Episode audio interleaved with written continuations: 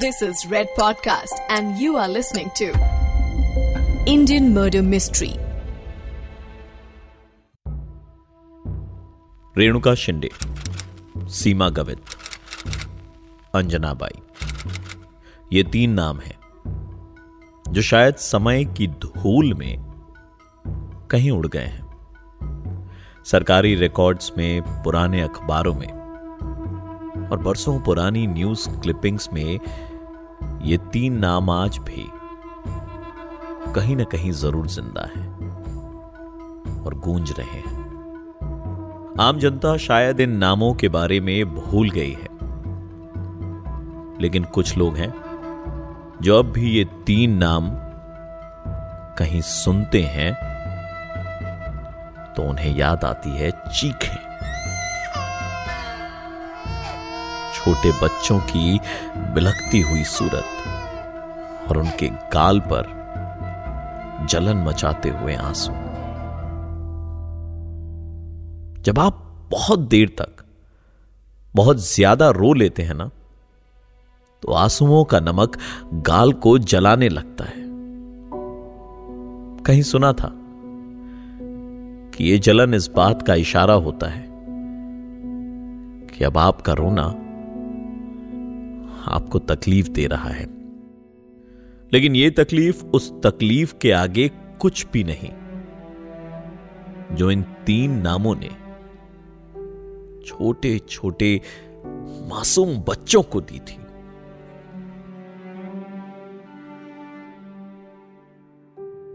Indian murder mystery में मैं हूँ प्रवीण आपके साथ में।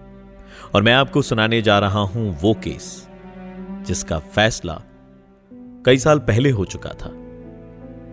लेकिन इंसाफ आना अब भी बाकी था। उस समय में सुर्खियाँ थी, लेकिन आज आज एक सन्नाटा है। सन्नाटा, गहरा सन्नाटा।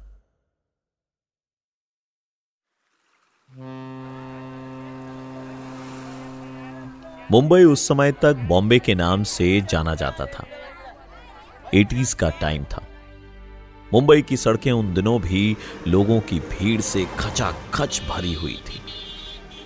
मुंबई को सब सपनों की नगरी कहते हैं, लेकिन सबके सपने पूरे नहीं होते। और जिनके सपने पूरे नहीं होते, वो अक्सर जुर्म की गलियों में घूमते नज़र आते हैं। Your is another case from the crime ridden streets of Mumbai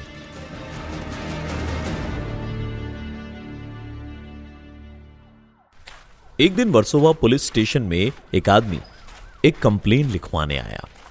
ओ क्या हुआ था? आराम से बता। सर ट्रेन से जा रहा था। वर्सोवा के पास मुझे कुछ काम था। स्टेशन पर एक औरत आई मेरे पास और बोली भूखी है। काफ़ी उम्र दराज थी। तो मैं भी बोला कि शुभ काम के लिए जा रहा हूँ। बुढ़िया की दुआएँ मिलेंगी तो शायद कुछ अच्छा हो जाएगा। और बुढ़िया ने पॉकेट मार लिया तेरा है? हाँ सर वो इतनी स्पीड से भागी कि मैं भी नहीं पकड़ पाया। क्या बोलूँ इतना दिमाग फटने लगा है। सीधा स्टेशन आया हूँ। सर आप उसको पकड़ो प्लीज़। अरे पकड़ो क्या? ऑलरेडी पकड़ा है। वो देख। सर सर यही है। फ्रॉड एक नंबर की इसको छोड़ना नहीं सर। अरे आप कंप्लेंट डिटेल्स उधर लिखवाओ और घर जाओ। सर मेरे पैसे? पैसे? अरे तुमसे पहले अस्सी और चोरी और फ्रॉड के केसेस चल रहे इस पर। अरे उनके नहीं मिले तो तेरे कहाँ से मिलेंगे रे बाबा?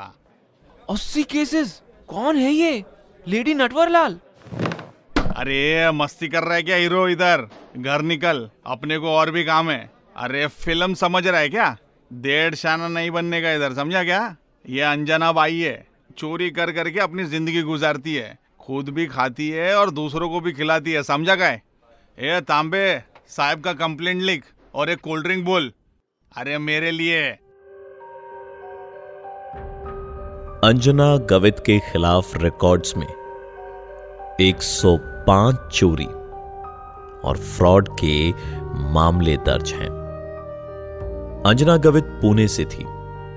उनकी हिस्ट्री के बारे में ज़्यादा इंफॉर्मेशन मौजूद नहीं है। अगर कुछ मौजूद है तो वो है उसका क्राइम रिकॉर्ड मालूम होता है कि अंजना ने कुल तीन शादियाँ की। उसकी पहली शादी टूट गई, फिर उसने दूसरी शादी की। और इस शादी से उसके दो लड़कियाँ हुई, रेणुका और सीमा। लेकिन ये दूसरी शादी भी उसकी टूट गई। इसके बाद अंजना ने तीसरी शादी की और इस शादी से भी उसे एक बेटी हुई। शादियों के साथ साथ पति बदले, घर बदले, कुछ आदतें बदली और कुछ नई आदतें अपना ली गई। लेकिन अगर कुछ नहीं बदला था तो वो था अंजना के चोरी करने की आदत। दुनिया में कई कहानियाँ हैं, जिनमें चोर मजबूरी में चोरी करता है। लेकिन ये औरत चोरी के अलावा और कुछ नहीं करना चाहती थी। अपने साथ साथ अपनी बेटी रेणुका और सीमा को भी चोरी के काम में लगा दिया। बच्चों पर लोग कम शक करते हैं। और छोटी बच्चियों को देखकर क्राइम का ख्याल किसी के मन में नहीं आता। रेणुका और सीमा ने माँ के सिखाए हुनर को बड़े चाव से अपना लिया। वक्त बीतता गया और आ गया साल 1990 चोरी को अंजाम देने का काम आजकल मंदिरों में किया जा रहा था। उस दिन भी माँ और उसकी दो बेटियाँ कोल्हापुर के एक मंदिर में थी। मंदिर जाते वक्त रास्ते में अंजना को एक बच्चा दिखाई देता है। आसपास की एक बस्ती से दूर तितलियों के पीछे भागते हुए शायद वो घर से दूर आ गया था और शायद इंतज़ार कर रहा था कि उसकी माँ उसे देख ले तो उसे उठाकर उसके घर ले जाए। बच्चे की उम्र लगभग दो ढाई साल की होगी। अंजना ने बच्चे को देखा और बिना ज़्यादा कुछ सोचे उसे उठा लिया और मंदिर की तरफ़ चल पड़ी। मंदिर में कीर्तन चल रहा था। इस बीच अंजना बच्चे को उठाए हुए लोगों की जेबें साफ़ करने का मौका ढूंढ रही थी। वहाँ एक आदमी ने उसकी चोरी पकड़ ली और लोगों ने उसे मारना शुरू कर दिया। कुछ लोगों ने उसे पहले भी मंदिर में देखा था और जब जब वो मंदिर में दिखती थी, उस दिन किसी न किसी का सामान चोरी हो जाता था। बुरे कर्मों का नतीजा बुरा ही होता है। अंजना पकड़ी गई थी। लेकिन फिर कुछ ऐसा हुआ, जो सुनने के लिए शायद हम में से किसी का दिल मज़बूत नहीं है। अंजना ने जिस बच्चे को अपनी गोद में उठाया हुआ था, उस बच्चे को अंजना ने बड़ी ज़ोर से ज़मीन पर पटक दिया। ज़मीन से टकराते ही उस बच्चे के सर से खून आने लगा। दो साल के उस बच्चे के खून ने भीड़ का ध्यान भटका दिया। और फिर फिर अंजना ने रोते रोते ड्रामा शुरू कर दिया। वो कहने लग गई, ये उसका बच्चा है, और वो चोर नहीं है। लोगों के मन में अचानक अंजना के लिए सद्भावना पैदा हो गई।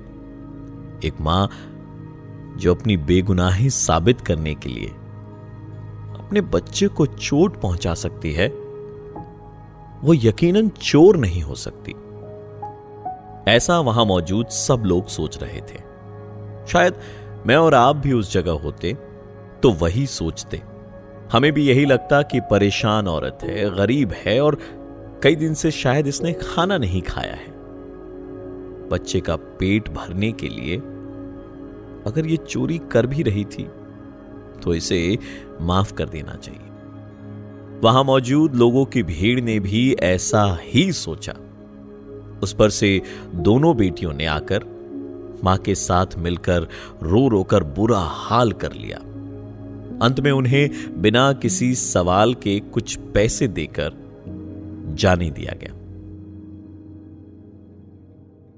अंजना और उसकी दोनों बेटियाँ, रेणुका और सीमा मंदिर से चली गई। लेकिन शैतान शैतान अभी शांत नहीं हुआ था। मंदिर से निकलकर दो गली पार करने के बाद माँ और बेटियाँ रुक गई। वो बच्चा जो गोद में था, वो खून बहने की वजह से काफ़ी देर से दर्द में तड़प रहा था, रो रहा था। शायद वो अपनी माँ को ढूंढ रहा था। बच्चे की चीखें रुक नहीं रही थी। अंजना और उसकी बेटियाँ उसे चुप नहीं करवा पा रही थी। उसे डॉक्टर के पास ले जाने का ख्याल तो उन्हें शायद आया ही नहीं। बच्चे की चीखें अब उन तीनों को तंग करने लगी थी।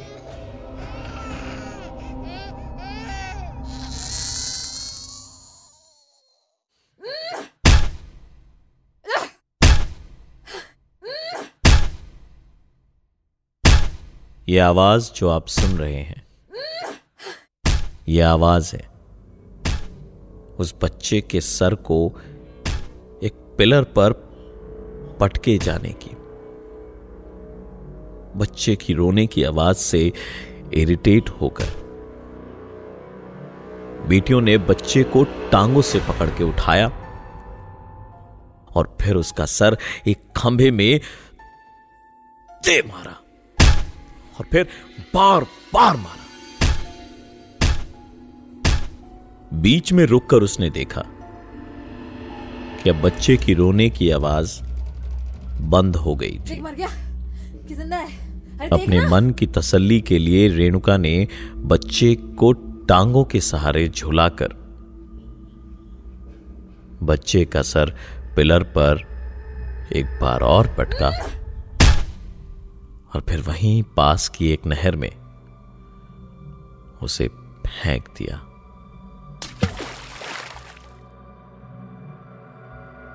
शैतान अब जाके शांत हुआ।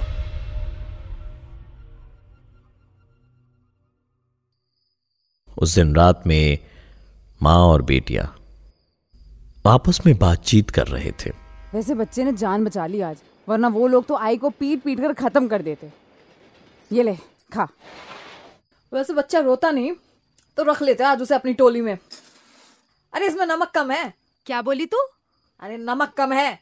अरे उससे पहले क्या बोली? यही कि अगर रोता नहीं बच्चा तो उसको टोली में शामिल कर लेते। अब से यही करना है। ये बच्चे अपने खुद के माँ बाप पे बोझ हैं। इसलिए तो सड़कों पे पलते हैं। उनके किसी काम का नहीं है लेकिन हमारे तो काम का है। बच्चा इतना छोटा होना चाहिए ना कि अपना नाम ना बता सके। नहीं तो बोल पड़ेगा तो फिर। अरे चुप कर मुझे सिखाएगी। बच्चा साथ में हो तो कोई शक नहीं करता। पकड़े भी जाओ तो लोग हमदर्दी दिखाते हैं। लेकिन अगर ज़्यादा टिपर टिपर करेगा तो मैं नहीं सुनूँगी। अरे फेंक देंगे कमी हो रही है क्या बच्चों की सड़क पे?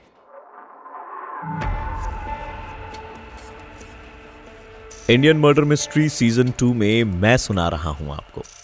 किलर सिस्टर्स का केस इसे कोल्हापुर सीरियल किलर केस के नाम से जाना जाता है।